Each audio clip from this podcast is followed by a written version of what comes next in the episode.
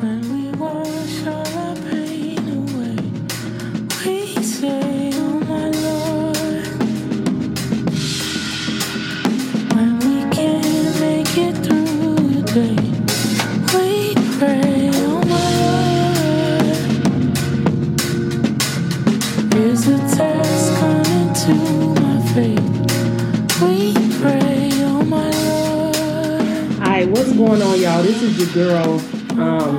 Tanisha Peoples, back again, live on the People's Voice podcast, and um, we got today my brother Jason and also my brother Daniel John here in Chicago. Uh, we're missing Neo today because Neo is in action, as many of us have been. He's he's staging a silent protest in Tulsa, so y'all send some love down to Neo as he carries the movement in his city um, especially on the heels of the Tulsa massacre that happened in 1921, uh, which the anniversary was yesterday. So we go do this like we always do. We gonna have real talk. Um, we gonna talk about solutions. We gonna talk about problems. We gonna talk about it all, and the, the conversation's gonna be real and raw. So if y'all want to get in, drop those comments and questions in the um, chat box, and let's get to it. Um, so I think it's important, you know, as always, to have this conversation because um, I'm sitting here and with mixed emotions today. Like what's happening in our communities is devastating. Um, you know, mixed emotions, emotional, because um, I personally witnessed the South Side of Chicago torn the fuck up yesterday, and um, in the midst of being and all that is, you know, you have an adrenaline high. You're just watching everything going on, but when you get in that space of being alone you know, everything hits. And so at the point where everything hit, I just broke down and I started crying. You know, my I was heartbroken. Um, so we're just gonna talk about it today. Like I think that we need to have a space to really talk about it, dish out, get our emotions out, and again talk about those solutions and strategies because um, we have to overcome this. You know, and I know that we're in a moment of unrest and all kind of things, but you know we have to talk about solutions as always. So let's kick it off. Um, I want to hear from y'all about how y'all feeling, Jason and Daniel. Whoever wants to go first, just go ahead and have at it. Uh, well, I'll say happy Monday, everyone. Uh, you know, we have to find some peace and joy in these times, you know, as difficult as it is. Um, you know, last week we kind of mentioned that even though, um, you know, the protests are happening and, you know, people are outraged, um, the pandemic is still happening uh, people are still, you know, sick and without, you know, basic needs. Um, you know, there are people that are really struggling with real life, you know, situations as black and brown people. You know, those things don't stop. So, um, you know, I'm just really taking a moment to, you know, kind of take everything in um, and finding creative ways to, you know, express my anger because life is happening. Um, you know, to all of us. So I'm, you know, giving a shout out to Neo. I'm glad that he's out there, you know, in action. Um, and glad to have Daniel on with us today to really, you know, help bring some light to what's happening. Um, you know, bring some things to the table and also, you know, drive some solutions home. So happy Monday, everybody. Hey, good afternoon, everybody. Um, this has been actually a really difficult time for me. I went from like we, talked about it, and a lot of people have been talking about it, a different range of emotions. You go from anger, and I think it's the range of emotions. I still have anger, but my anger is now being directed in different places. Mm-hmm. It's directed at the man who killed, you know, Floyd. It's right. directed at the justice system. It's directed at institutional racism. It's also directed at our community, you know, people in our communities is directed at the people, the anarchists who are in who are here. It's just so many different places where my anger is directed at right now. I'm also just so disappointed, you know. I just feel like we're we have studied the lessons of the past so many times. We watched Baltimore burn down that city a few a few years ago for Freddie Gray. Mm-hmm. A lot of us kept saying, "Man, they don't have anything out there. What are they doing?" You know, why would you do that in your own community? Right. And I get the anger, the rawness of everything too, but we have to understand that we always have to keep protecting our own, no matter what. It's gonna hurt. I get it. You know, the pain. I get it. And it's not that I'm even against necessarily a certain sense of civil unrest, but I just wish that you know things played out differently as we can, but we can kind of talk about it a little bit more. But yeah, sorry, it's, it's just a lot. So No, I, oh, go ahead, Tanisha. Go ahead. I just want to I, I want to unpack this because it's a lot. You know, like Dan, you brought up Baltimore, and you know we we saw what happened in Ferguson, and we saw what happened in Florida. You know, um, and at the end of it all, Black communities were destroyed. Black people endured more trauma, and so we so there are a lot of different dynamics at play here, right? So we do have people protesting, and people still committed to the cause of bringing justice for George Floyd we do have civil unrest, but then we have senseless fucking looting, senseless and selfish looting. And um, even yesterday, like my sister brought up the point of when they were burning Minneapolis down, like everybody around everybody around the country was like, burn that motherfucker up, right? And so then when it hit home in Chicago, it's a different sentiment. I'll, I'll admit that. I will admit that because it's, it's different Yes. when it's, so it's in your backyard. Oh, yeah. Absolutely, But the absolutely. thing is, is what people what was frustrating me yesterday was um so I I got the eerie feeling Saturday night when I was out and I saw them shutting like barricading downtown. So they go protect downtown first. They go pr- protect the white money and the businesses, and they left our um, communities open for you know just fun and games. And um so I knew there was an eerie feeling that I got Saturday night. And then Sunday, I got word, Daniel, we were talking about how they were, you know, uh, several Black businesses had been vandalized and looted. So my mission wasn't to go out and protect the Walgreens or the Walmarts or the Targets. It was about those Black communities that, you know, that keep us in sustainable places and they're making money to, to you know, feed their families and pay their bills. That was what I was about protecting. And so when we talk about the different dynamics of the protest and the looting, how do y'all feel about people looting, not in the name of George Floyd, but looting because they saw it happening in other cities and it's just they see it as an opportunity to get some shit for themselves. you know, I feel like I understand their anger. Um, but then, you know, we have to also exercise, you know, self control. I mean, these atrocities have been happening and we have to come up with, you know, a better way. However, I'm not judging the people who are expressing their anger in ways that I may not. Um, now, I do have a concern with looting because what, of course, the media is not covering, is not showing, is the mixture of people that are, you know, taking part of this. Andrew Young was on the news last evening, and he was speaking about how when they had been on calls, and you know, our mayor Keisha Lance Bottoms was getting informed about what's happening. It's right. it's it's not it's not natives. It's not people who even are living here in Atlanta. It is people that are taking advantage of you know what's happening. Everyone is invested in this. You know, we clearly can see that this president is fueling a race war. That's what he wants, and that's what he is. You know, empowering his constituents to do. You know, one of the things I found very interesting was that when I saw peaceful protesters in Atlanta leaving from demonstrations on yesterday, they were recording piles of bricks just on the side of the street, and there ain't no goddamn construction happening. Now, Mhm. where are these bricks coming from? And that's where I get conflicted because I love Mayor Bottoms all day long. We went to the same high school where Astros, T.I. is an Astro, Killer Mike is an Astro. So I have, you know, much love and respect for them. And our principal, Dr. Hill and Lester Butts would instill in us that we have our people's back, you know, in good times and in bad times.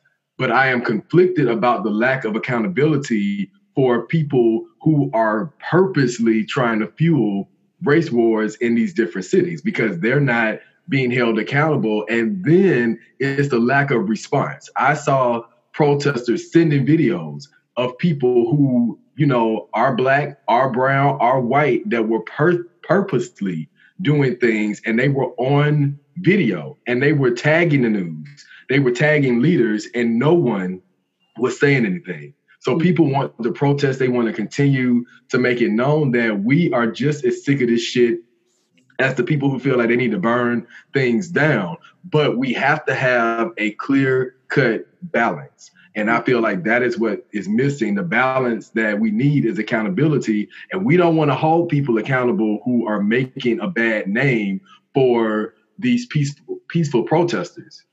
We're only focusing on the riots, but we're not focusing on the protest and what the protesters are calling for. We want support for black owned businesses. We want the police to stop goddamn being so, you know, on attack mode when it comes to people of color. You know, we want affordable housing. We want people that are in these elected offices to be doing the right thing for all citizens. They're not carrying that message. They're just carrying the message of look at brown and black people acting a fool and tearing things up, but they're not looking at what the message is. Mm-hmm. You make a lot of good points. Um, I, and when I was looking down, I was taking notes because I just wanted a couple things I want to make sure I didn't miss um, from the discussion, and especially what you said, uh, Jason. I'm going to start with one thing. You know, one of my friends brought up um, something. She lives in Brooklyn, and she said that they did a good job protecting black businesses because they know what black which black businesses are in the community. And when I think about the community, the black community now, it kind of shows just how disjointed we are sometimes. Mm. Because had we really invested in these places, had a relationship with these places, maybe there would have been a more uh, a bigger onus on us to want to protect these places. Mm-hmm. You know, and I think that's super important that when we're talking about protecting the black community and all these different things, for one, the black being in a community that's predominantly black doesn't make it a black community. Let's mm. talk about that. Mm. Okay. And what I mean by that is, yes, I live in Gresham. There's a lot of businesses in Gresham. You know, there's a lot of black business in Gresham. Nigga, half of uh, Gresham is renting. You know what I mean? Mm. We we need to start owning ownership in these places means something and ownership and learning and learning to love another business. You know there's one business down the street that just opened up. It's a little coffee shop custard shop you know on 79th right here on, on um i ain't gonna say exactly where i live right here on 79th but um it was remained untouched. Mm. because they did a good job of integrating themselves within the community. There's businesses down here you know saying they got touched up but that remained untouched because a lot of people stop there on their way to work, even with the the coffee. Sometimes it's a little little expensive, but mm-hmm. it felt like ours. It felt like a nook. You know what I mean? It felt like a place that you can be black, have your own refuge. Like that was that's like our little Starbucks in this neighborhood. You right. protect, and that's what we want to see I hope one thing I hope that comes out of this whole cleanup is the fact that when we're looking at these black businesses that we're cleaning up, that we're helping, that we're helping get back on its feet. I'm hoping that the owners are out there. I'm hoping that more patrons are out there. I hope we're talking to each other, and I hope that we're making a list about how do we put these people. You know, I know there's Facebook lists and everything about all the black businesses, but how do we really push that message out to make sure that we are in communication and we're connecting with these places? How do we leverage these large organizations like the Greater Gresham, you know, what I'm saying, Association? How do we use that organization to really put out the message like this is ours. Yeah. Protect this. And where was their voice in all this too? You know like mm-hmm. that's another that's another thing for a different day. But you know you talked about you know the looters and you know what did it look like? Well, my my good friend is a assistant attorney and he's telling me people from waukegan people from milwaukee people from places i mean not uh, in wisconsin that aren't connecting to a big city, but Chicago's closest one. They came down here, and a lot of them were getting arrested. And a lot of them were white. And a lot of them were from other uh, other ethnicities. They were down here doing a lot of looting too. But you're right. The the message is the fact that we're the only ones destroying our own. And yes, we are uh, culpable in certain senses, but it ain't just us. Oh. Right. Like it ain't just us. And I'm I'm I'm I'm tired of that message. But at the same time, when we know it's not just us and this is our community and we have to wake up to wake up to it tomorrow, protect your shit. Yeah. Yeah. Protect it. Do everything you can to protect it. And talking about there has to be accountability. You know what I'm saying? You know what I'm saying? Everybody's in. Everybody's like, I start holding each other accountable. And when we talked about the protesters, and I agree with you, I really agree with you, uh, Jason, when you talked about there has to be a space for them. There has to be, a, you know, we can't forget about why we're protesting. We can't forget about how did this all start. One thing I would say that, you know, that it was really a shining light is the fact that when it comes to the protesters from like the 60s and the 70s and the 50s, it was always a leading voice and we know who to turn to and all these different Mhm. things. Protests now get done by different groups and everything, but we can never identify who's really taking the lead going forward and what's the next steps afterward. Right. And this is beyond this, you know, death that just recently happened. I'm talking about the last few years where we've seen, we say Black Lives Matters group and things of that such, but who's taking the lead? Right. Like who's saying like, you know, who can we say like this person is the person that we're looking at. This group particularly is the group that we're looking to lead. You know, we have used protests for moments and have stopped using protests for the next steps, like policy and the things of that such. That's a huge issue with me. Let me let me jump in here real quick because one of the things that when we talk about the the infiltrators, right? I get it. Like they are here, they agitating shit. They the ones busting out, you know, business windows and starting fires and kicking the looting off. Like I've seen a few videos with it. Um, what I'm frustrated about is I'm tired of us falling for the okey doke.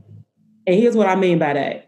So again, Saturday night I saw them, you know, building a protective barrier around downtown with garbage trucks and um, police cars, shutting it off, pushing all the looting into the south and west sides. And so that gave those infiltrators, you know, the green light to come into our communities and start shit. And we followed that. And we followed it throughout history. And so it's like, when are we gonna be, when are we gonna wake up and learn that the powers that be, whoever they are, and we know who they are. Um, again, you know, affluent white people, people in office, skin folk that ain't kin folk. When are we gonna wake up and know that their agenda is not the same as ours? And that the overall goal is to keep us again under this thumb of oppression. And if they see us rising in any way, they're gonna destroy whatever we have. So, you know, it's evident again, like again, yesterday was the anniversary of the Tulsa massacre. And so when do we, that's what frustrates me is like, we see some white person bust some shit out in our community and it's like, oh, okay, go right behind them and tear 'em up, tear it up when they go go back to their motherfucking mansion. That's, that's the first part. The second part is when I got home yesterday and I had the opportunity to reflect, I took ownership of the destruction in our community. And I kept saying, we allowed this. We let, we let um the city again barricade downtown and send um send these looters, these these these looters to the south side and the west side. We shut down our pharmacies where our senior citizens get our med- get their medications. We shut down grocery stores and and food deserts. And I say we because we have failed to uplift our communities. And then so it, it kind of connects to your point about who's leading what. No one's really taking ownership of these efforts, of these movements. And it's like we hop up instantaneously when things happen. And then when they die down, we go back. You know, and so I say we do that. And it's up to us if we gonna really keep this going, then we have to accept accountability for where we failed in working with our youth and realizing the the um the controls that white supremacy has over our communities and being proactive in what we're going to do in the future so that we won't run into this again. So when we're talking about community, that means all of us. So nobody was individually responsible, I guess yesterday, we or over the weekend, we all were.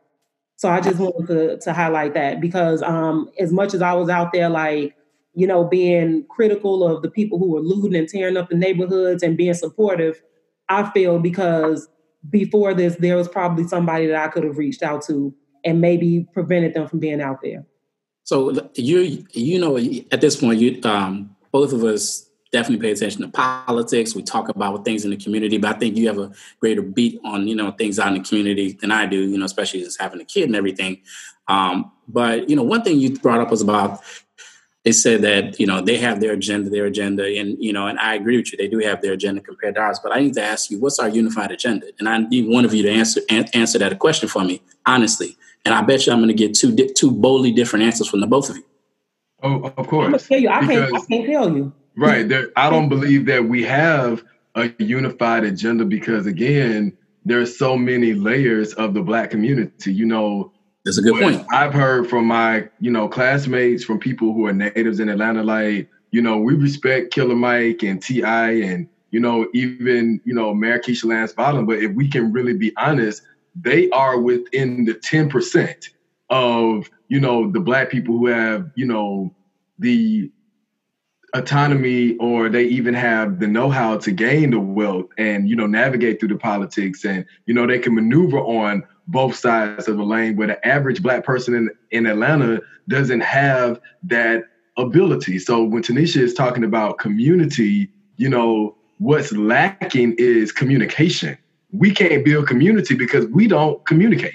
And we're not communicating because if we were, the message of solidarity would be carried over into our churches and black preachers will be saying, listen, we do need to pray. We do need to stand in solidarity, but we also need to be out here voting. We need to be out here providing water for those that are peacefully protesting and saying, hey, love is the way. Like, we don't have enough of us that are collectively doing this together because we are not collectively communicating. Um, I'll end that point with this. Roland Martin, you know, was sending out a tweet that he spoke on his platform about where is our mainstream television show, our news broadcast that is led by us for us to speak to these issues so that we can have a collective platform to saying, listen, here are the drastic concerns and issues in our community because it's not just affordable housing, it's not just mental health. We don't even tap into the reality that education is the key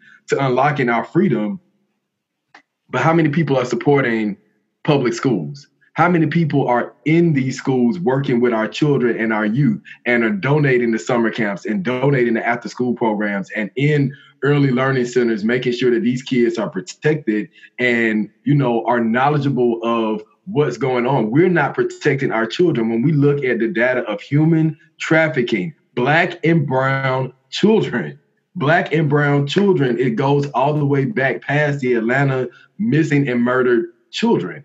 You know, we want to make Atlanta Wakanda, you know, and I mentioned this over the weekend.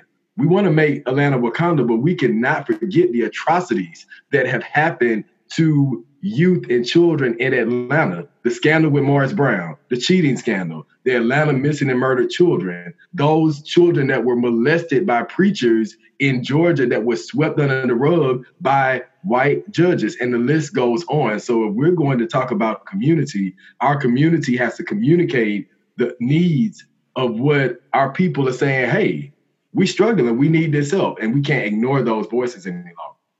Yeah, completely agree. Everything, everything you said, it's on point. We don't communicate with each other, and we have so many non-for-profits that we're starting left and right. You know, within Chicago, within other places, because everybody wants to do the right thing. But there has to be some type of central unifying body where the same messaging needs to be going out. And another thing that I think is important, another thing I have to look at my own self in the mirror is um, a lot of us who have quote unquote made it, worked our butts off to get, you know, to where we are today and things of that such it's going to take a lot more selflessness going forward to invest our time back within these kids, like you talked about. When you talk about going back and doing more with these kids, going back and doing more, you know, for the youth and things of that such, it's going to take a lot more of that, you know, because of the fact that we have let we have we've let our guard down. We've let our guard down, you know, and we've become so insulated, you know. It, I I think about myself like, where could I have invested more of my time? Where could I have volunteered a lot more? You know, how many times am I sitting around my couch really doing nothing when I could be helping somebody learn something, learn math? Because you know, in some of these schools, they don't have the uh, enough books for everybody to, uh, um, to be able to learn. Right, right. But I know how to do math. I know how to do a lot of different things, and I can show you at least how to pass and show you how to you know learn and build in this foundation here, here on. Right. But a lot of us who are doing decent enough for ourselves need to be more selfless and really give back and not just to the youth but the community in other different ways with our knowledge and experience that we keep trying to put on a damn pedestal. I get so tired of niggas putting their knowledge putting their, their, their, their experience on a pedestal and when nobody listens to them they get upset and run away from the table rather than continue to engage the table. Mm-hmm. that is frustrating within itself to me. Mm-hmm. you better preach. You better preach I think one of the things that um, came to mind after you asked that question was and Jason, you talked about communication. I think a piece of that communication is building pipelines, right? Mm-hmm. So we have a lot of conversations. There's a lot of frustration around the fact that this this um, this disconnect between the old guard and the new guard, in which we're not connected in this in our advocacy efforts and um, this movement building because the old guard doesn't want to pass the knowledge to the youth, you know, and so everybody's working in different silos. The older um, the older revolutionaries are doing what they do. So that's talking about specifically in Chicago, you got Jesse Jackson and people like Jesse Sit Down, and then you know, it's like on the younger side, everybody want to follow Ja'Mal Green, and then the older people like, no, nah, we don't mess with Ja'Mal Green. When really, again, when we talk about building a united agenda, we all need to be working together. You know, right. and so how are we bringing all of these different groups to the table and having conversations, regardless of the fact that we all may have different ideas on how to get to the goal, we all, I think, have the same goal in mind. And so I think, you know, we need to create spaces in which we bring older generations and these newer generations, these newer advocates who may not have the strategy piece in mind. Because again, we, when we look at it, a lot of our, our kids, everybody's raised by they they they're influenced by media, and so what they see is the beauty and the protest. And so yeah, they want to go out and set shit on fire, and they want to jump in cops' faces and stuff, but they don't know in those in those actions that there needs to be an ask. You know and so how do you how do you set a strategy in which you make a demand and those demands are pushed through those protests? A lot of our kids don't know that and so we need our older generations to have those conversations and even the generations in between like us who know about the old movement and the new movement. And we know about strategy building. We know about organizing and mobilizing. When we talk about reaching out to kids and educating kids it can't just be that traditional education. It has to be that education of movement building that we've learned um, through our work and maybe even working with older generations. So we have to create pipelines to pass that knowledge on so that we can keep these movements going and we can decrease the racism and the oppression in our community and really prepare our kids to be the leaders that they can be. Because at this point, um, what I saw yesterday, like I was threatened by a young man, my life was threatened. This boy told me he would beat my ass, you know? And I wasn't scared I went to my car and I got my back because if you want to fight, we go fight. And I'm gonna show you I'm crazy Joe. I'm back. Call me Batman. I'll beat your ass if you threaten me. I don't care who you are. But that just goes to show, you know, I don't blame him because you may have learned that behavior somewhere in the streets, media, whatever. But depending on what age group you are, you don't talk to an elder like that. And right. so it's not a matter of I, it's not a matter of um well, I think it's a matter again, we have to create these pipelines so that our kids have not only respect for their elders and respect for history and respect for movements, but they're equipped to keep those movements going. You so know, that's what look, my agenda is. When we look at that, I, I wrote down accountability and leadership because mm-hmm. we know that, you know, there is definitely a barrier created through communication um, you know, I definitely want to not trouble the waters, but even for younger activists here, you know, in Atlanta, for especially those of us who are around our age group and our generation, you know, I have reached out. You know, it's like, hey, I see what you guys are doing. You know, make sure you're driving this message. There was a young lady who was on the news the other day, and I commend Tom Jones. Tom Jones was like, you know, you guys are the younger generation. You know, people are really looking at you like these these you know, youth are really out here wanting to make change. What message do you want to drive? And in that moment, you know, my fiance and I, we were watching. Was like, okay, she's gonna say we we definitely have to focus on affordable housing. We definitely have to make sure that our seniors are protected and that we are getting them out to the polls to vote, and we are driving voter education, and we are, you know, making sure that we have the right people in place to help change policies so that we can dismantle these systems in America that drive oppression and she didn't hit it you know she didn't hit it home and i was like that was an opportunity right there to drive the message but she was passionate she was out there because she was like we're tired of this we want to see change but they didn't have you know what you mentioned tanisha the strategy and one of the reasons why i feel like this happens is because it's not just this younger generation and i hate that you know so many people um, you know, put on them that they don't want to be held accountable. Because the reality is, who does? None of these leaders are really being held accountable the way that they need to be held accountable. And what happens is when we have tried to bring groups together, well, I don't like how you're speaking to me, or I don't like the message that you're giving. So I'm gonna go out and start my own nonprofit. I'm gonna go out and start my own church. And so now we have everybody wanting to go and start their own church and their own ministry and their own organization and their own movement. And we're not centralized with a base. And so we do have to say, listen, if I'm a black Greek, if I am in, you know, clergy or I'm in the, you know, black faith community, if I'm in the business community, if I'm in the accounting community, like we all have to come together and say, listen, there has to be a centralized message because we all know this for a fact that racism exists in every field in every level of the American system. So we have to come together through communication, um, you know, accepting accountability and empowering leadership that is on various levels. Because if Jesse Jackson and them all leave here by Friday and guys say, listen, I'm calling them all home, what we gonna do then? Like, what are we gonna do? And you know they up there, so you know we never know the day or the time.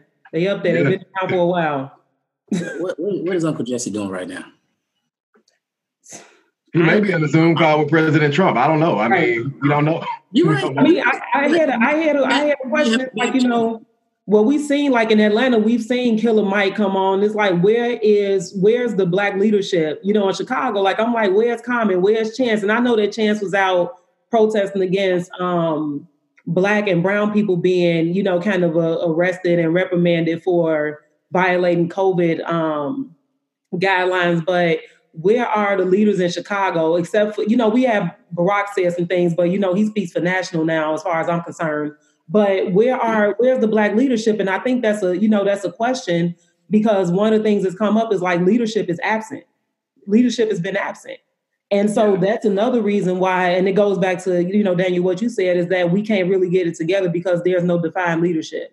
And I, I wanted to ask you, so we I think we're talking about solutions but I want to talk about, go back to that unlearning piece because where did it come from where we felt like if if we were working with a group or an individual and we didn't like what they were talking about or we didn't like their direction that we felt like we need to do our own thing? Is that kind of a crabs in a barrel mentality? What do y'all think about that? It's pride. I think that i don't think it's crabs in a barrel. I don't think they want they're not trying to bring them down. They'd rather just walk away and just let them burn and fail Mm-hmm. That's that's the biggest issue, which is mm-hmm. that's the type of apathy we don't really need at all. Mm-hmm. It's not, I don't. Yeah, I definitely don't think it's crabs in a barrel. I think that mentality comes from the fact that ego. I worked hard. I know this. You all should respect me, and it also goes to think, make me think about as I'm saying this out loud. How do you view your brother next to you who may not have as much education as you? How do you view your sister who may not have as who may be higher in intelligence you. Are you intimidated? Do you look down on them, or do you also? I mean, do, are, are we all working toward the same thing? Which lets me think that, or do we just have our own agendas and we're not thinking about the agenda of of, of the of the body? Mm-hmm. Well, I think that it the crab in a barrel mentality. You know, again, our biggest force of pushing social change started with the Black church. And I'm just, you know, being honest. That's where we were most organized. That's where we gathered. Absolutely. That's where we co- were collected. But that's also where we were judged.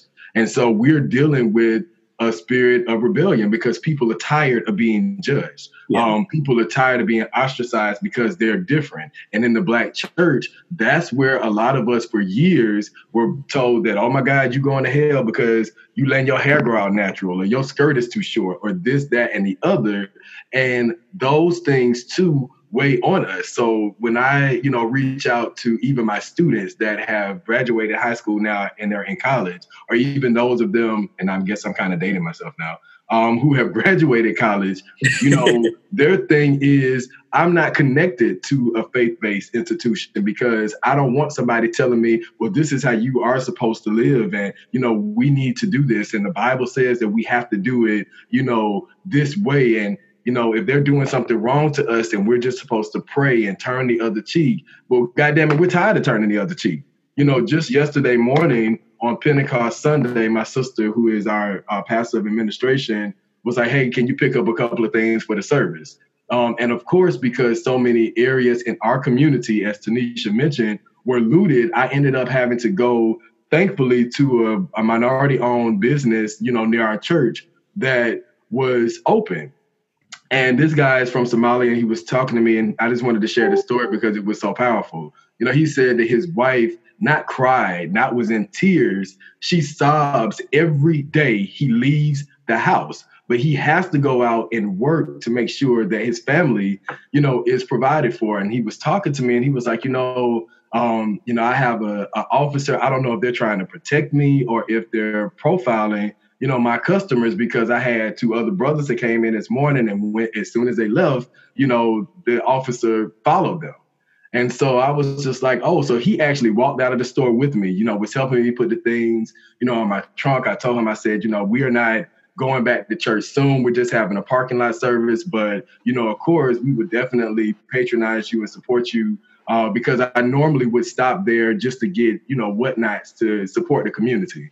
Um, and as soon as I drove off, this white officer started.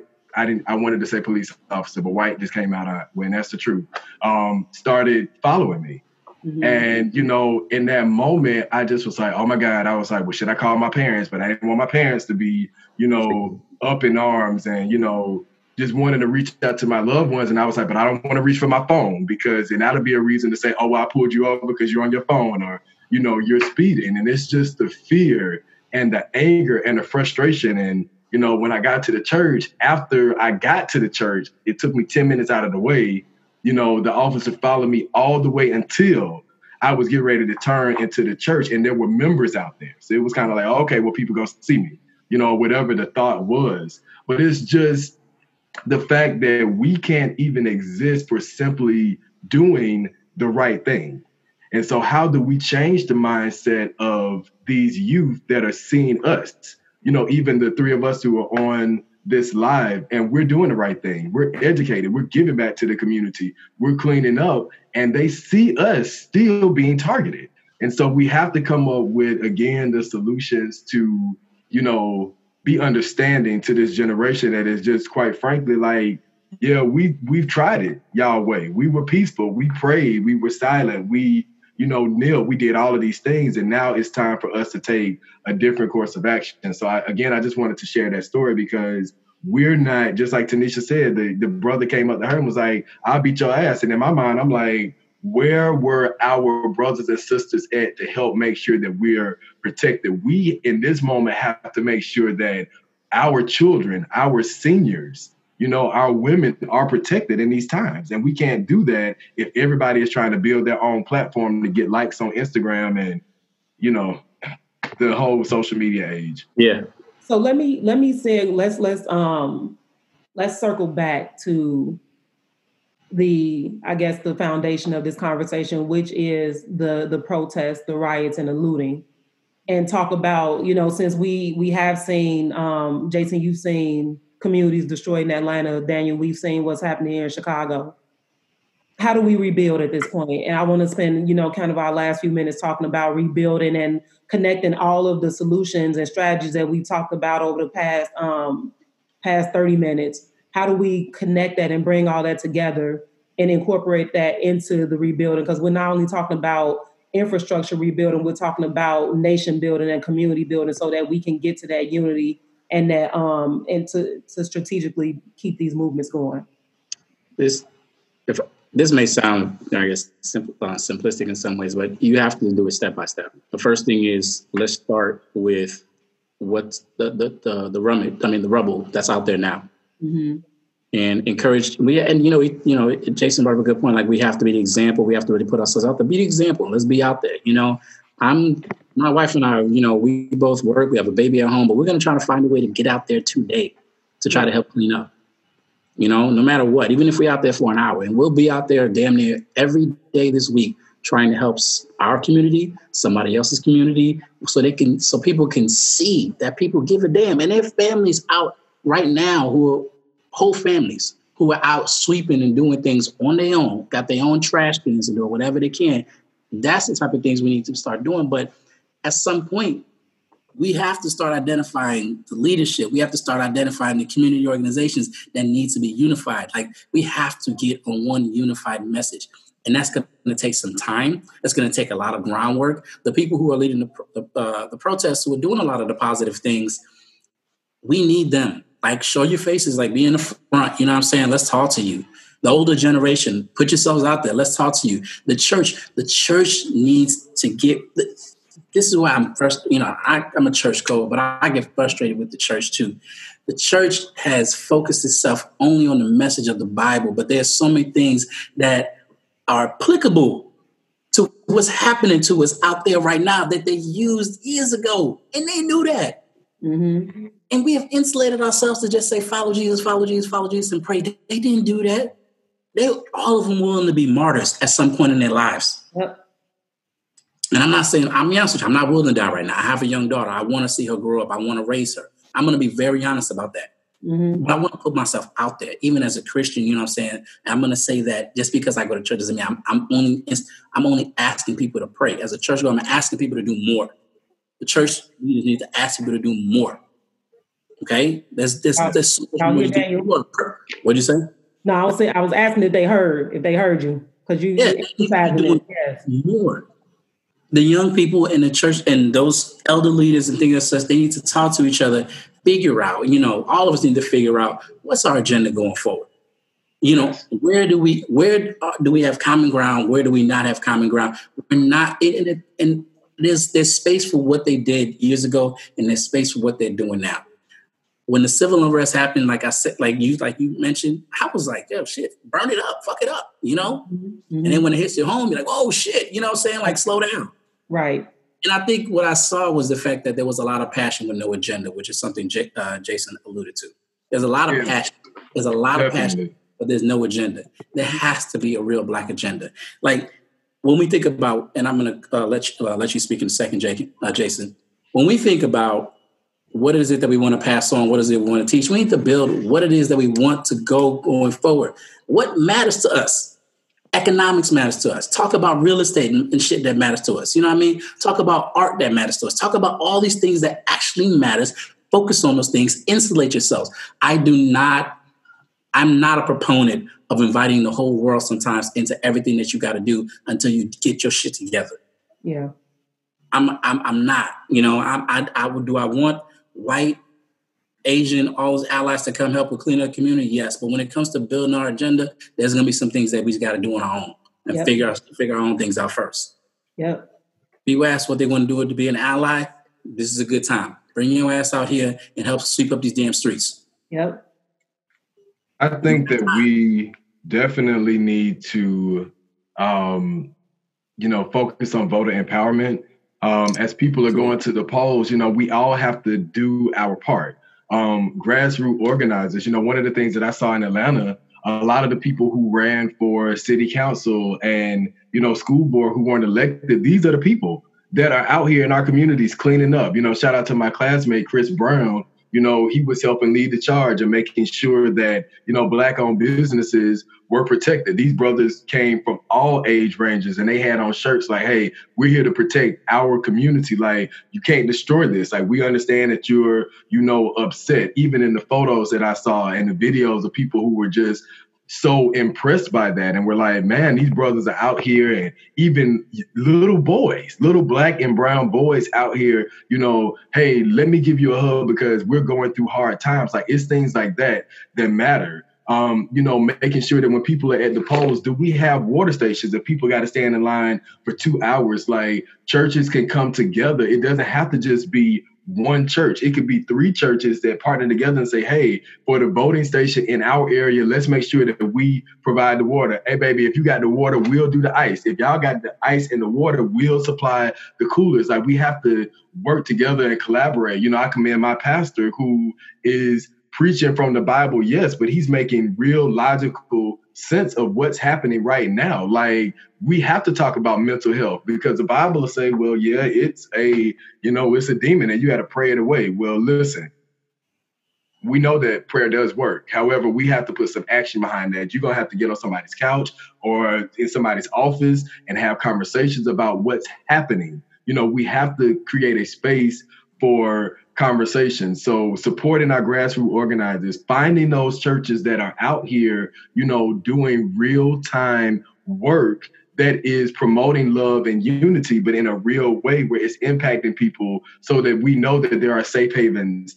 out here. We have to invest in our black communities. I think that that Twitter thread that has, you know, so many black owned businesses from state to state is important. Now we need a black publication that says, listen, here's a directory of small black businesses. When you want to support something on Giving Tuesday, go and find these independent school leaders like Ivy Prep um, in Atlanta that's led by Dr. Charcia Nichols or other organizations where you want to really invest and make an impact in our children. Find these businesses, support these businesses. We're so busy wanting to buy Gucci. We have made white people wealthy for too long. We need to make our own people wealthy so that when these times happen, because they're going to come again.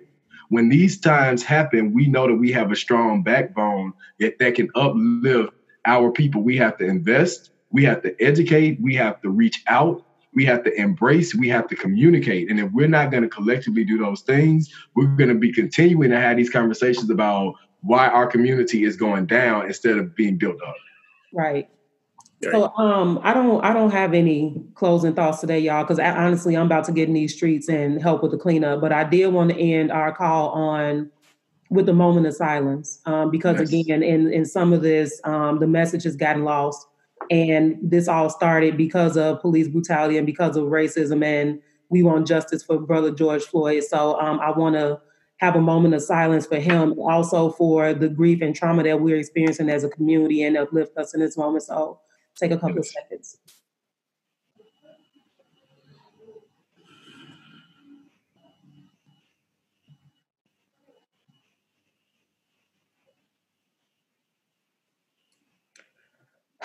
All right. Um, so thanks to everybody that tuned in. Um, we appreciate y'all. Shout out again to my brother Jason, my brother Daniel. I appreciate y'all for you know having this conversation, these bold conversations. We'll definitely be back with more. This is your girl Tanisha out with the People's Voice Pod. Y'all stay safe. Y'all stay up and stay in peace. All right, y'all. Peace, guys. The jubilee of a newer me, giving my enemies something new to see. My community, they be fueling me. In the struggle of us, there's a unity. The moral universe, stay schooling me. Will the King of Kings really ruling me? I'm an instrument, stay in tune with me.